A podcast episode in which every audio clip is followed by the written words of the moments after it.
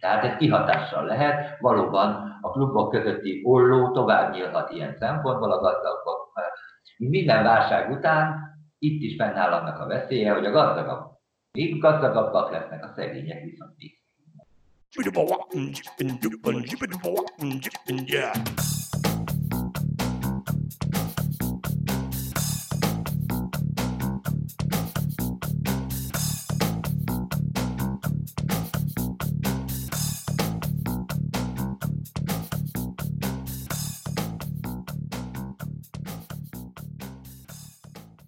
Sziasztok, ez itt az Itzer a 24.hu focis podcastja. Ezúttal rendhagyó körülmények között jelentkezünk, de a mikrofonok és hát a laptopok mögött ezúttal is egyrészt Kálnoki kis Attila.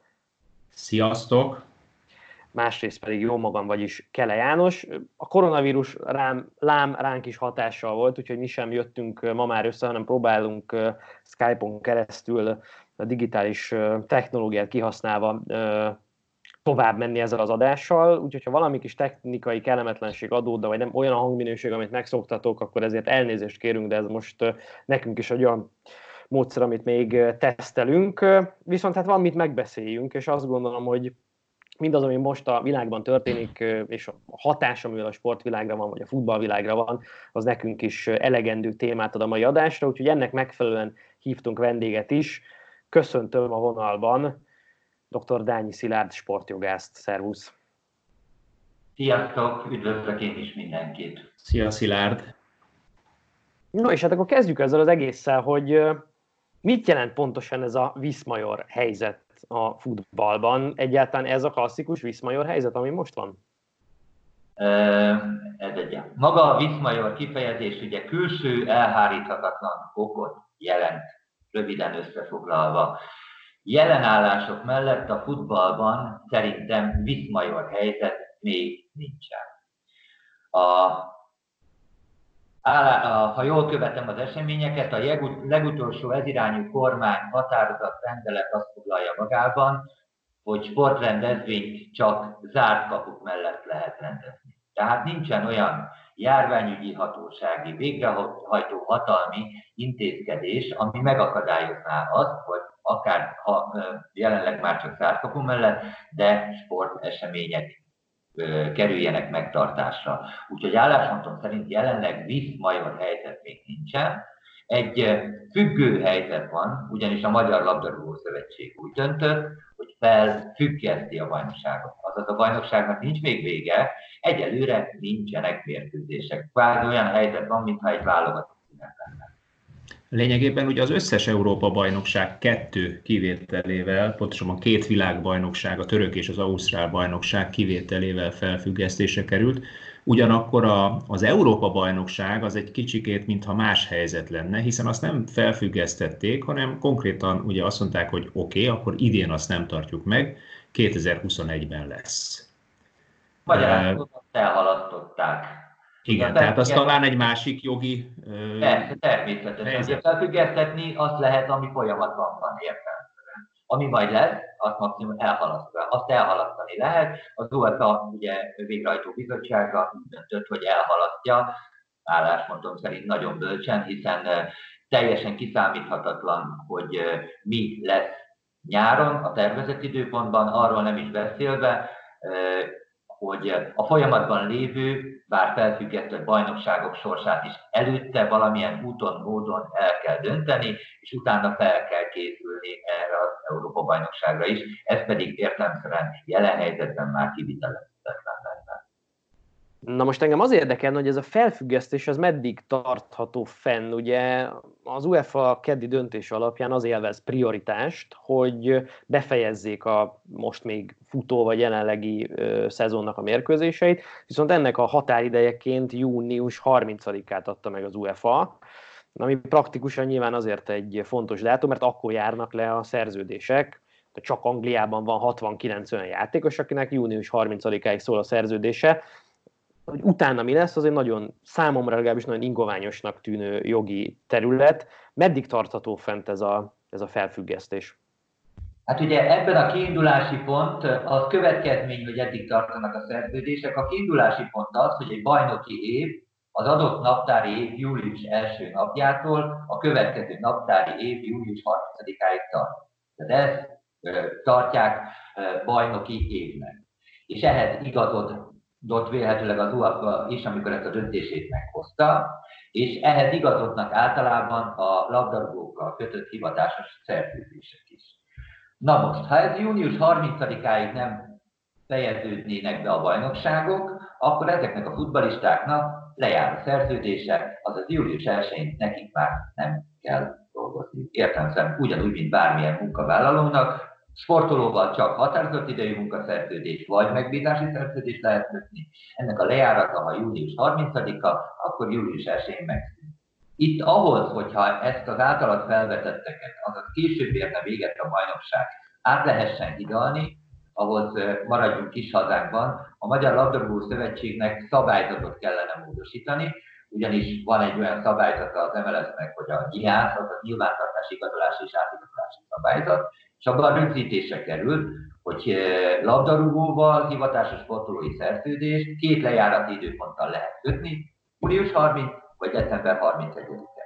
Tehát a klubok szabályszerűen nem tudják azt megcsinálni, hogy megállapodott az adott játékossal, hogy egy hónapot még ráteszünk a szerződésre. Ez jogilag rendben lenne, de az MLS akkor ezt a szerződést nem fogadná be, csak és kizárólag akkor fogadhatja be, ha a rendkívüli helyzetre tekintettel ezen szabályzatát módosítja, azaz más időpontot is megenged lejárati dátumként. Mert az viszont, hát azt persze megteheti a futballklub, hogy ebben az esetben december 31-ig hosszabbít, és akkor megmarad a, a nyilván szerinti határidő, de ha egy köztes megoldás lenne, ahhoz mindenképpen az MLS-nek szabályzatot kell módosítani. Bocsánat, de ha jól értem, akkor itt egyedileg kell mindenkivel. Tehát lehet, hogy lesz olyan labdarúgó, aki belemegy abba, hogy december 30-áig meghosszabbít, vagy 31-ig meghosszabbítja, ez lesz, aki nem megy bele, tehát nem lehet egy darab döntéssel az összes ilyen szerződést kitolni. Természetesen ez minden személy, minden, mindenkinek egyedileg kell megállapítani. Erre kollektív megoldást, hogy most innentől kezdve mindenki munkaszerződése meghosszabbodik egy hónappal, ezt szerintem ezt jogszerűen megoldani nem lehet. Magyarán akkor... El... úgy, bocsáss meg Attila, csak még egy gondolat, hogy ugye ha most valakinek június 30-án lejár a szerződés, akkor január 1-től bárkivel már aláírhatott egy új szerződést július 1 tehát lehet, hogy az általad is említett játékosoknak, vagy még nagyon sok játékosnak 2020. július 1-től már van egy új hivatásos sportolói szerződése egy teljesen más sportszervezettel. Magyarán akkor előfordulhat az, hogy mondjuk a a MLS eltolja a bajnokságot, és mondjuk július 30-a környékén végződik, akkor mondjuk Kispista nevű labdarúgó június 30-ig a Ferencvárosban kergeti a labdát, július másodikán a 28. bajnoki fordulóban pedig már az Újpestben futballozik. Létezik ilyen? Előfordulhat? Ha hát, neki volt egyébként egy lejárt szerződése, január 1-én aláírt ugye a Ferencvárosból az Újpestbe, csak hogy ezt a kedves példát említsem. Tehát akkor ez, ez előfordulhat jogilag? Jogilag előfordulhat, az nem fordulhat elő a jelen szabálykörnyezetben, hogy pályára is léphessen, tehát munkaviszonyba oda kerülne munkaviszonyba, csak ugye van egy fránya átigazolási időszak is, és ahhoz, hogy ő játékengedélyt kapjon az új sport szervezeténél, eh, ahhoz értelmszerűen az átigazolási időszakban kell lenni. Uh-huh. Magyarul július 15-től augusztus 30-ig. Van, azt hiszem. A, így van. Tehát akkor, akkor ez úgy igaz, hogyha 15-én kezdődik az áti, nyári átigazolási időszak, hogy 16-ától már járhat. Aha, tehát magyarul akkor lehet, hogy nem a 28 a példát veszük, hanem a 32. fordulóban már ott lehet. E, elég érdekes e, ez, mind a mellett e, össze is kuszálja a magyar és az európai labdarúgás személyi állomány kérdését, ez, ez egészen biztos. De vajon a, a pénzügyi rész, hát ugye ami mindent meghatároz, ugye, hiszen a futball alapvetően egyfelől a játékról és a közönségről, másfelől ugye a reklámról, hirdetésről és televíziós jogdíjakról szól, azt hogyan befolyásolhatja? Hogyha most megnézzük a bajnokok ligáját, ugye ott Jani mondtad ezt a június 30-ai elvi határt, és még az is fölvetődött, hogy nem oda-visszavágós, hanem csak egy lábas meccseket játszanak, egyenes kieséses mérkőzések lesznek, hogyha egyre jobban szűkül az idő. Mi van akkor, hogyha nem sikerül? Mert olyan erős ez a vírus, hogy kitart ez még májusban, júniusban is, és mégsem lesznek mérkőzések. Mi van akkor? Hát Pénzügyileg a... hogyan, hogyan látod ezt a szituációt? Hiszen ugye, hogyha az UEFA-t nézzük, akkor a két nagy sorozat az körülbelül szerény információim szerint 2,1-2,2 milliárd eurós árbevételről van szó, televíziós jogdíj és hirdetési árbevételről, aminek elhanyagolható része az UEFA-é. Ennek jelentős része a résztvevő kluboké.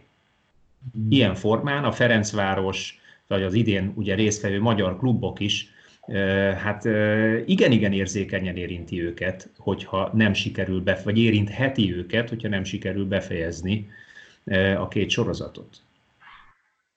E tekintetben ugye ennek a pénzügyi oldalával kapcsolatban nagyon nyilatkozni nem tudok, mert ugye nem közgazdás vagyok. A jogi oldala tekintetében egy fontos dolgot tudok mondani. Itt ebben a nem várt esetben ugye a szerződés teljesítése lehetetlenné válik. A jog nagyjából ezt így fogalmazza meg.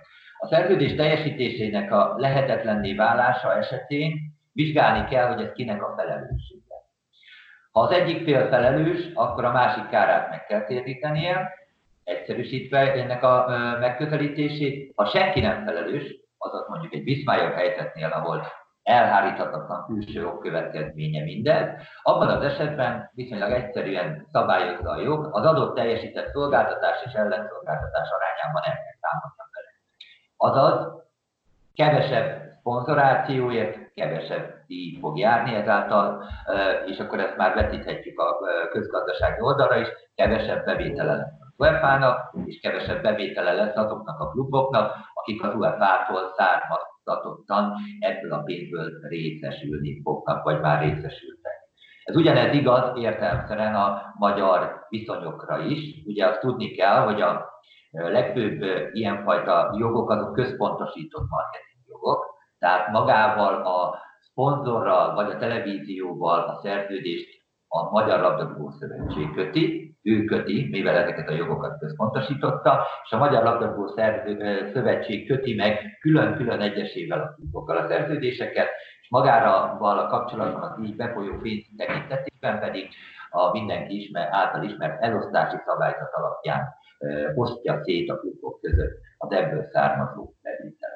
Tehát itt két pólusú, két, két szintje van a szerződéses jogviszonyoknak e tekintetben. Az első szint az mondjuk a televízió és az emelet közötti szerződés, hogy az a szerződés teljesítése lehetetlenné vált. De akkor az emeletnek kell a televízióval elszámolni, majd ugyanez folytatódik tovább az emelet és a klub között kötött szerződés tekintetében is. Ezt külön kell értékelni.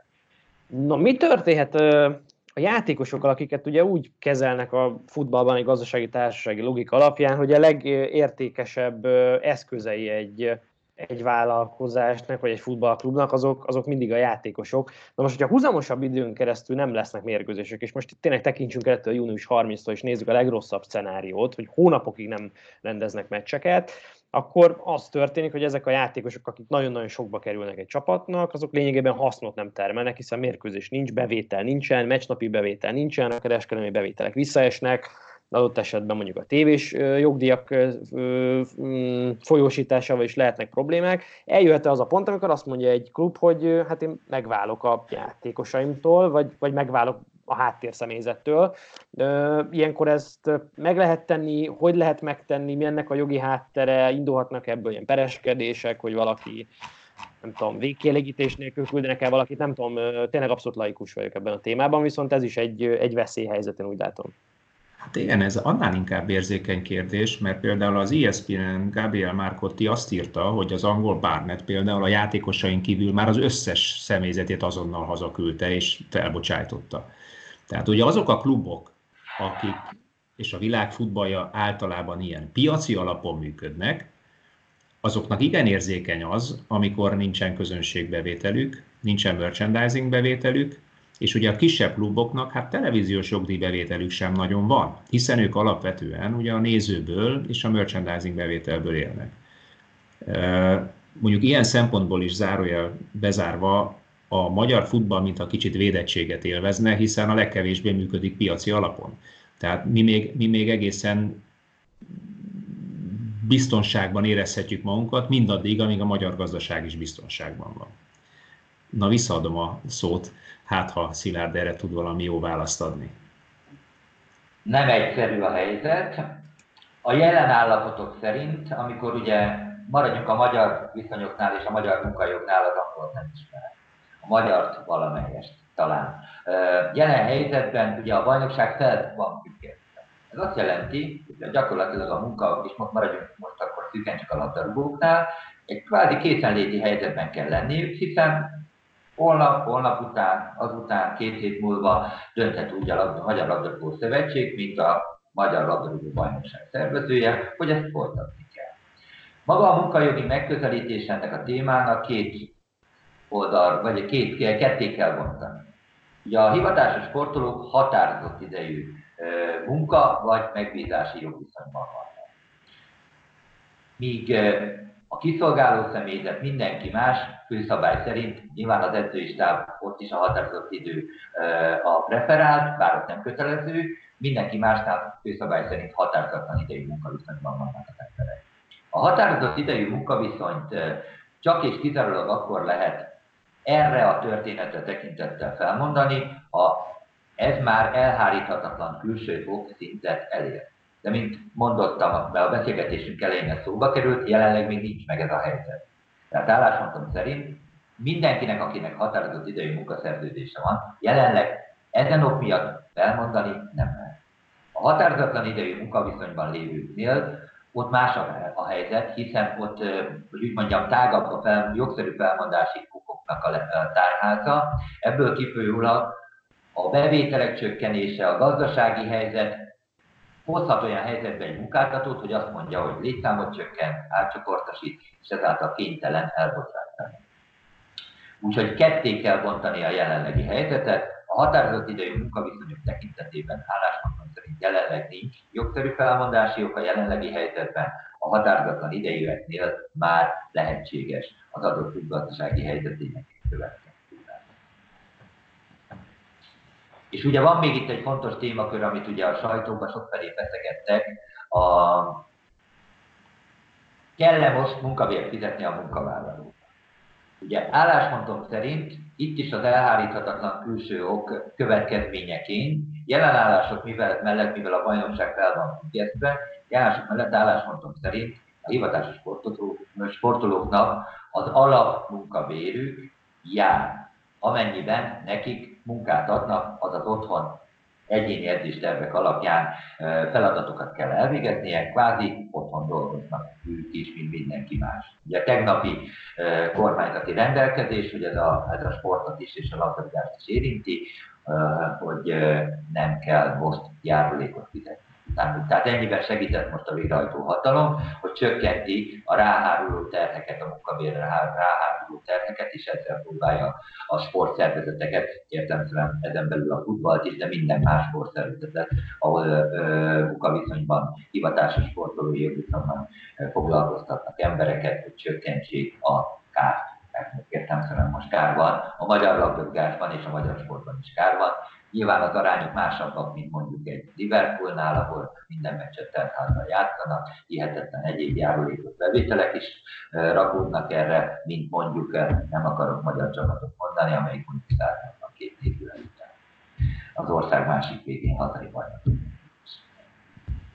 Ugye az UEFA, hogy elhalasztotta az Európa bajnokságot egy évvel, azért ez egy sor másik esemény időpontjára is úgy látszik, hogy hatást gyakorolhat majd. Ugye ezekről nincs még hivatalosan döntés, de 2021-ben női Európa-bajnokság lett volna, 21-es Európa-bajnokság lett volna egyébként részben Magyarországon, Szlovéniával közösen rendezve, FIFA klubvilágbajnokság lett volna. Na most mi történik ezeknek a tornáknak mondjuk a, a már eladott reklámhelyekkel, megkötött szponzori szerződésekkel, akár azt is nézhetjük, az EB kapcsán a már felvett spotokkal, eladott közvetítési joggal, erre mondjuk részben beszéltünk a reklámidővel. Tehát én azt gondolom, hogy ennyi eseményt nem lehet mindegyiket egy évvel eltolni, mert akkor folyamatosan késésben és csúszásban lesz a futball. Lesznek majd olyan események, amik párhuzamosan, vagy esetleg átfedésben kell egymással megrendezni. Na most tényleg nem akarok rossz indulatú lenni, de ha egy női EB átfed a férfi EB-vel, vagy 21-es EB átfed a a férfi nagy felnőtt Európa bajnoksággal, óvatatlanul a kisebb jog, hát még kevesebbet fog érni, kevesebben fogják nézni, kisebb figyelem fog ráhárulni, nek nyilván kell, hogy legyen hatása arra is, hogy mennyit érnek ezek a bizonyos adott esetben már eladott szponzori helyek, reklámhelyek, támogatási szerződések, és így tovább. Itt mit, itt mit tud adni a jog, ezeket újra tárgyalják ilyenkor, újra kinyitják, kártérítés, ködbérfizetés, mi történhet ilyenkor? Hát az EB kapcsán rögtön ugye a jegyek is fölmerülnek, hiszen ott már értékesített jegyek vannak, amire, hogy jól tudom, az UEFA az, az tett is utalást, hogy természetesen aki vissza szeretné váltani, az visszakapja a pénzét, aki meg nem, annak meg megtalálják a megoldást, hogy a, amikor megtartják, akkor ugyanúgy érvényes legyen. Tehát biztos, hogy van erre jelesül a jegy kérdése átfedés, és feltételezem azért a, a, a reklámozók is vannak annyira józanok, vagy a televíziós társaság is vannak annyira józanok, bár kérdés a gazdasági helyzet az mennyire terel józanságra, és mennyire terel inkább a túlélés irányába, azért törekedni fognak arra, hogy megállapodás szülessen, de mondjuk jogilag nyilván én nem tudom úgy megvilágítani a kérdést, mint esetleg teszi Szilárd. Ugye ez egy rendkívül nehéz erre pláne röviden válaszolni, a kiinduló pont az ugye, hogy szerződéskötési szabadság van, ergo, hogy mik vannak a konkrét szerződésekben, arra nekünk fogalmunk van-e bármilyen rendelkezés egy a kihalasztással, késedelemmel, nem ö, ö, szerződés szerinti teljesítéssel kapcsolatban bármilyen rendelkezés, és ahhoz fűzött jogkövetkezmény. Ezeket nem tudjuk, úgyhogy e tekintetben a sötétben tapogatózom magam is. Az általános jogelvek alapján álláspontok szerint ezek a megváltozott körülmények lehetőséget adnak a szponzor oldaláról, hogyha úgy gondolja, hogy ő ezek után, őt már nem érdekli a 2021-es EB, őt csak a 2020-as érdekelte, akkor ebből a szerződésből ö, érdemben ki tudjon táncolni, úgyhogy ha már fizetett valami előleget, azt visszakérje, ha nem fizetett érte még semmit, akkor már nem is kell, hogy fizessen így általánosságban, de mondom, azért fogalmazok óvatosan, meg a, mert a civil jog az egy diszpozitív jog, azaz ha nem tilos, nincs kifejezett tiltás, akkor az általános jogszabályi rendelkezésektől el lehet térni. Azaz megállapodhatnak a felek ettől eltérően is, és hogy jelen esetben miben állapodtak meg a felek, nyilván az UEFA jogászai tudják, az UEFA-FIFA relációban az még pluszban érdekes a történet, mert az ugye a FIFA az UEFA fölött áll, és más érdekkörben mozog, tehát nekik úgymond egymással is egyeztetniük kell, hogy egymás érdekeit lehetőség szerint ne sértsék. Lásd klubvilágbajnokság, illetve Európa bajnokság. A U21-es EB meg a, meg a felnőtt EB-t, azt ha ügyesen csinálnák, akkor még lehet, hogy jól is adnák ki magát, hogyha mivel ugye részben mi rendezzük az U21-est, részben mi rendezzük a felnőttet, tehát ha már itt vannak úgyis a turisták, akkor lehet, hogy még többen mennek ki az U21-es meccsekre. Azt még lehetne okosan is megoldani, hogy adott esetben lehet nőne ettől az U21-es EB meccseknek a... Two, two in one akció. Kettő így van, egy. így van, így van. Tehát azt szerintem a jó, jó, jó naptár beosztással még, még, még lehet, hogy jól is lehet. És jó csoport beosztással. Arról nem is beszélve. Arról nem is beszélve. Igen. Ugye az egyik helyen biztosan ott vagyunk, a másikon még reménykedik igen, ugye külön dolgozik az UEFA, és külön munkacsoportot alakított arra, hogy itt a, az időbeosztást úgy valahogy kidolgozzák, hogy mindenkinek jó legyen, nyilván a kecske is jól lakjon, meg, meg maradjon némi káposzta is. Visszautalnék egy korábbi témára, és Attila behozta Barnett csapatát, ahol már vannak elbocsátások, de ugye az látszik, hogy még ha rövid is lesz ez a szünet, vagy ez a válság, akkor azért a leginkább ennek a kisebb csapatok kitettek, akiknek Igen. a bevételük nagyobb része jön mondjuk a meccsnapi bevételből, kevesebb a tartalékuk, kevesebbet érnek a játékosaik is. Adott esetben előfordulhat olyan, hogy egy ilyen helyzetben még könnyebben tudják az átigazási időszakban a gazdagabb csapatok lerabolni a kisebbektől az értékeiket, hiszen ők jobban rá vannak szorulva a pénzre, akár olcsóbban meg tudnak venni jobb játékosokat. Picit lejjebb ereszthet ez a lufi az átigazolási piacon is. Fölmerült itt sok mindenkiben, hogy kinek kellene szolidarítani, alapot létrehozni esetleg pont azért, hogy a, akár az amatőr futballt, vagy a félprofi futballt segítsék, vagy a kisebb klubokat, az alacsonyabb osztályú klubokat segítsék, megmentsék valamilyen módon. Itt mik a jogi lehetőségek, FIFA, UEFA, kinek a feladata ez, milyen formában képzelhető ezzel, erről tudsz mondani valami szilárd? Kérlek szépen, álláspontom szerint Persze, támogatási rendszert ki lehet alakítani, és akkor nyilván ennek le kell gyűrűznie az adott nemzeti szövetségen belül. Álláspontom szerint ilyen támogatási rendszer létrehozhat önállóan a UEFA is. A FIFA azért nem, mert a FIFA a klubfutballal nem nagyon foglalkozik, nem az a dolga. Persze besegíthet, adhat bele pénzt ő is, bárcsak így tenne, de nem a klubfutballal foglalkozik a FIFA elsősorban. Az UEFA, amelyik ugye az adott régió, de ugyanez igaz bármelyik ugye kontinentális szövetségre, annak muszáj kutya kötelessége a klubfutballal is foglalkoznia, létrehozhat ilyen alapot, amelyből egy adott országos sportági szakszövetséget támogat, és az adott országos sportági szakszövetség ebből a pénzből, meg ha hozzá tud tenni még egyéb pénzből, létrehozhat ilyen alapot. E tekintetben nyilván ezt adott esetben lehet, hogy érdemes lenne egyszer megkérdeznetek a Magyar Labdarúgó Szövetségtől, hogy gondolkodik-e ilyenben. Én nem tudok ilyenről, de de ennek létjogosultsága természetesen a kisebb klubok pénzügyileg instabilabb klubok megsegítése érdekében mindenképpen van, különös tekintettel arra, hogy hát amikor ugye baj van, akkor megjelennek a keselyük is. Amit mondtál, az, hogy ilyenkor értelmszerűen egy játékos játékjogának a használati joga éppen annyit ér, amennyit fizetnek érte. Ha te bajban vagy, és muszáj vagy eladni, és ezt kihasználja valaki, akkor, akkor olcsóbban meg tudja venni, mint akkor, amikor nincsen baj, és nem akarom eladni feltétlenül ennek a játékos játék jogának a használati jogát. Tehát ez kihatással lehet, valóban a klubok közötti olló tovább nyílhat ilyen szempontból a gazdagok.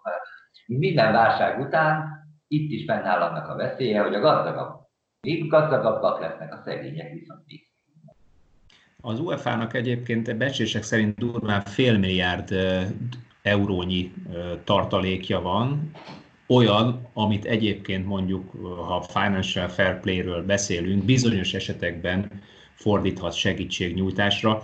Mondjuk én kevésbé érzem ennek lehetőségét. Ahogy egyébként a, a Dortmundnak a, a vezérigazgatója, Hans-Joachim Watzke is azt nyilatkozta, hogy hát gyerekek, mi egy piacon élünk, versenyben vagyunk, tehát ő ezt már úgy előre leszögezte, hogy, hogy figyelj, itt verseny van, tehát aki túléli, túléli, aki jobban jön ki belőle, jobban jön ki belőle, vagy legalábbis erre utalt ezzel a mondattal, aki meg nem, az nem. Kétségtelen tény, hogy én is azt látom, amit te mondasz, mert ugye ez egy örök, örök igazság mindenféle válságra, hogy aki válsághelyzetben forrással rendelkezik és, és jó döntéseket hoz, az nyilván győztesként tud kijönni egy válsághelyzetből, aki meg, meg nem, az meg valószínűleg vesztes lesz, ami vezethet oda egyébként, hogy adott esetben klub, ha húzódik, nagyon húzódik, teszem hozzá ez a válsághelyzet, klubok szűnnek meg, játékosok válnak szabaddá a gazdasági térben, eh, vagy a professzionális térben, így aztán nyilván a felvevő piac, amelyik képes, fizetőképes kereslettel rendelkezik, az pedig föl fogja szippantani a jobb játékosokat. Egyetértek, ezt hívják kapitalizmusnak, vagy piacgazdaság. Körülbelül igen. Eh, úgyhogy alapdarugás is ennek mentén működik a világban ahogy mondtad, részben Magyarországon is, úgyhogy erre reálisan számítani lehet, már csak azért is, mert gyakorlatilag kidolgozhatatlan, hogy akkor kinek mennyit segítsünk, hogyan segítsünk, mit segítsünk. Maximum ilyenfajta intézkedéseket tudok elképzelni, hogy mondjuk a kiskluboknál a nevezési díjakat csökkentik, vagy nagy vonalon úgymond el is engedi nekik a játékengedély kiváltásával, a játékvezető küldéssel. Ezekkel a díjakon egyébként ebbe a, a Magyar Labdarúgó Szövetség a, a úgynevezett amatőr már eddig is jelentősen segítette, minimalizálta ennek a költség oldalát. Ilyenekre lehet szerintem számítani, de arra, hogy, hogy, hogy Sajnos te rosszul kalkuláltad az évet, kiesett X néződ, emiatt elveszítettél három szponzort, és ezért a Magyar Labdarúgó Szövetség adjon neked bármilyen támogatás, segít, akármit, és ez ugyanígy igaz a világ bármelyik részére, ennek a kicsinek is kisebb az esélye.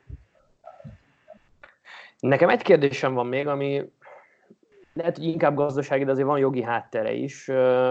Ugye, hogyha picit kivesszük a, a futballt és egy tágabb kontextusba helyezzük, akkor azért látható, hogy itt nagyon sokan nagyon komolyan készülnek egy igen jelentős gazdasági visszaesésre. szolgáltató szektor az ebben már fél lábban benne van, nyilván nagy a veszély, hogy a termelő ágazat is így jár, ugye látjuk az autógyáraknak a, a részleges leállását, vagy időleges leállását. Na most ugye a magyar futball utóbbi időszaki fejlesztésének alapja az a TAU rendszer volt, ami ugye a vállalkozásoknak, a társasági adójának a felajánlásából működött. Na most E, ebben kérném, hogy, hogy esetleg javíts ki a rosszul gondolom, tehát hogyha gazdasági válság van, a cégek nem tudnak nyereségesen működni, akkor nem lesz adóalapjuk, és nem lesz az, amiből felajánlják a TAO támogatást. Ezt jól gondolom-e, és hogyha igen, akkor te erről mit gondolsz, hogy ez egy reális veszélye, vagy, vagy ehhez még azért korán vagyunk, és nem kell még így a vészharangokat kongatni? Én kezdem Attila. Jó, akkor kezdem. Én. igen. Oké, okay, ja, én jövök, rendben, oké. Okay. Tehát itt, ennek is két rétege van. Egy, ugye ez, hogy TAO van, ez, ennek van egy jogszabályi háttere, azaz az állambácsi engedte ezt meg, hogy ez lehessen. Jelen helyzetben nyilván az állambácsinak a kiadásai megnőnek, bevételei csökkennek, ergo megvan a reális veszélye az, hogy a végrehajtó hatalom fog egy olyan döntést hozni, vagy mely szerint nem lesz tovább TAO, mert arra a pénzre neki van szüksége ami befolyik társasági adóbevételből, azt mondja, hogy most nem tudom kiengedni a részletekre, nekem ezt meg kell tartanom, mert munkahelyet kell megmentenem, etc. etc. nem akarok ebbe belemenni. Ha az állambási nem dönt így, meghagyja a jelenlegi rendszer, akkor pedig értelemszerűen, ha kevesebb lesz a társasági adó bevétele, adó alapjául szolgáló bevétele egy cégnek, akkor kevesebbet Na most ugye a válságnál is, ahogy az imént egy kicsit már beszéltük, hogy a gazdagabbak még gazdagabbak lesznek, a szegények még szegényebbek. E, nem vagyok közgazdát, nagyon óvatosan fogalmazok, hogy senki ne kopítson a kopasz fejemre, de én úgy gondolom, hogy a maradhat olyan gazdasági háttér, amelyik tud tau adni tisztességgel egy válság után is, de ez alapvetően, eh, hogy úgy mondjam, az én lehetőségeimet, képességeimet meghaladó kérdéskör. Az biztos, a kevesebb a társasági adó alapján szolgáló bevétel, kevesebb az, amit rá lehet költeni akár a sportra. Hát, ez így kerek. Szerintem ehhez nehéz hozzátenni bármit is, mert, mert ez valóban eh, így tűnik logikusnak, ahogy elmondta Szilárd Mind a mellett én azt gondolom, ugyanakkor az is egy gazdasági matematika, ha lesznek gazdagabbak és lesznek szegényebbek, akkor a szaldó azért ugyanannyi lesz. Erre próbáltam utalni én is, igen.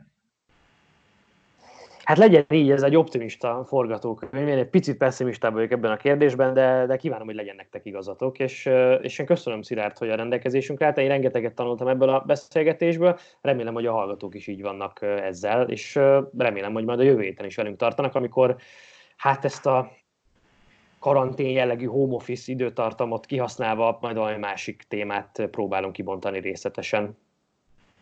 Köszönjük szépen nektek! Én is köszönöm, élveztem a beszélgetést, úgyhogy köszönöm még egyszer. Sziasztok! Sziasztok!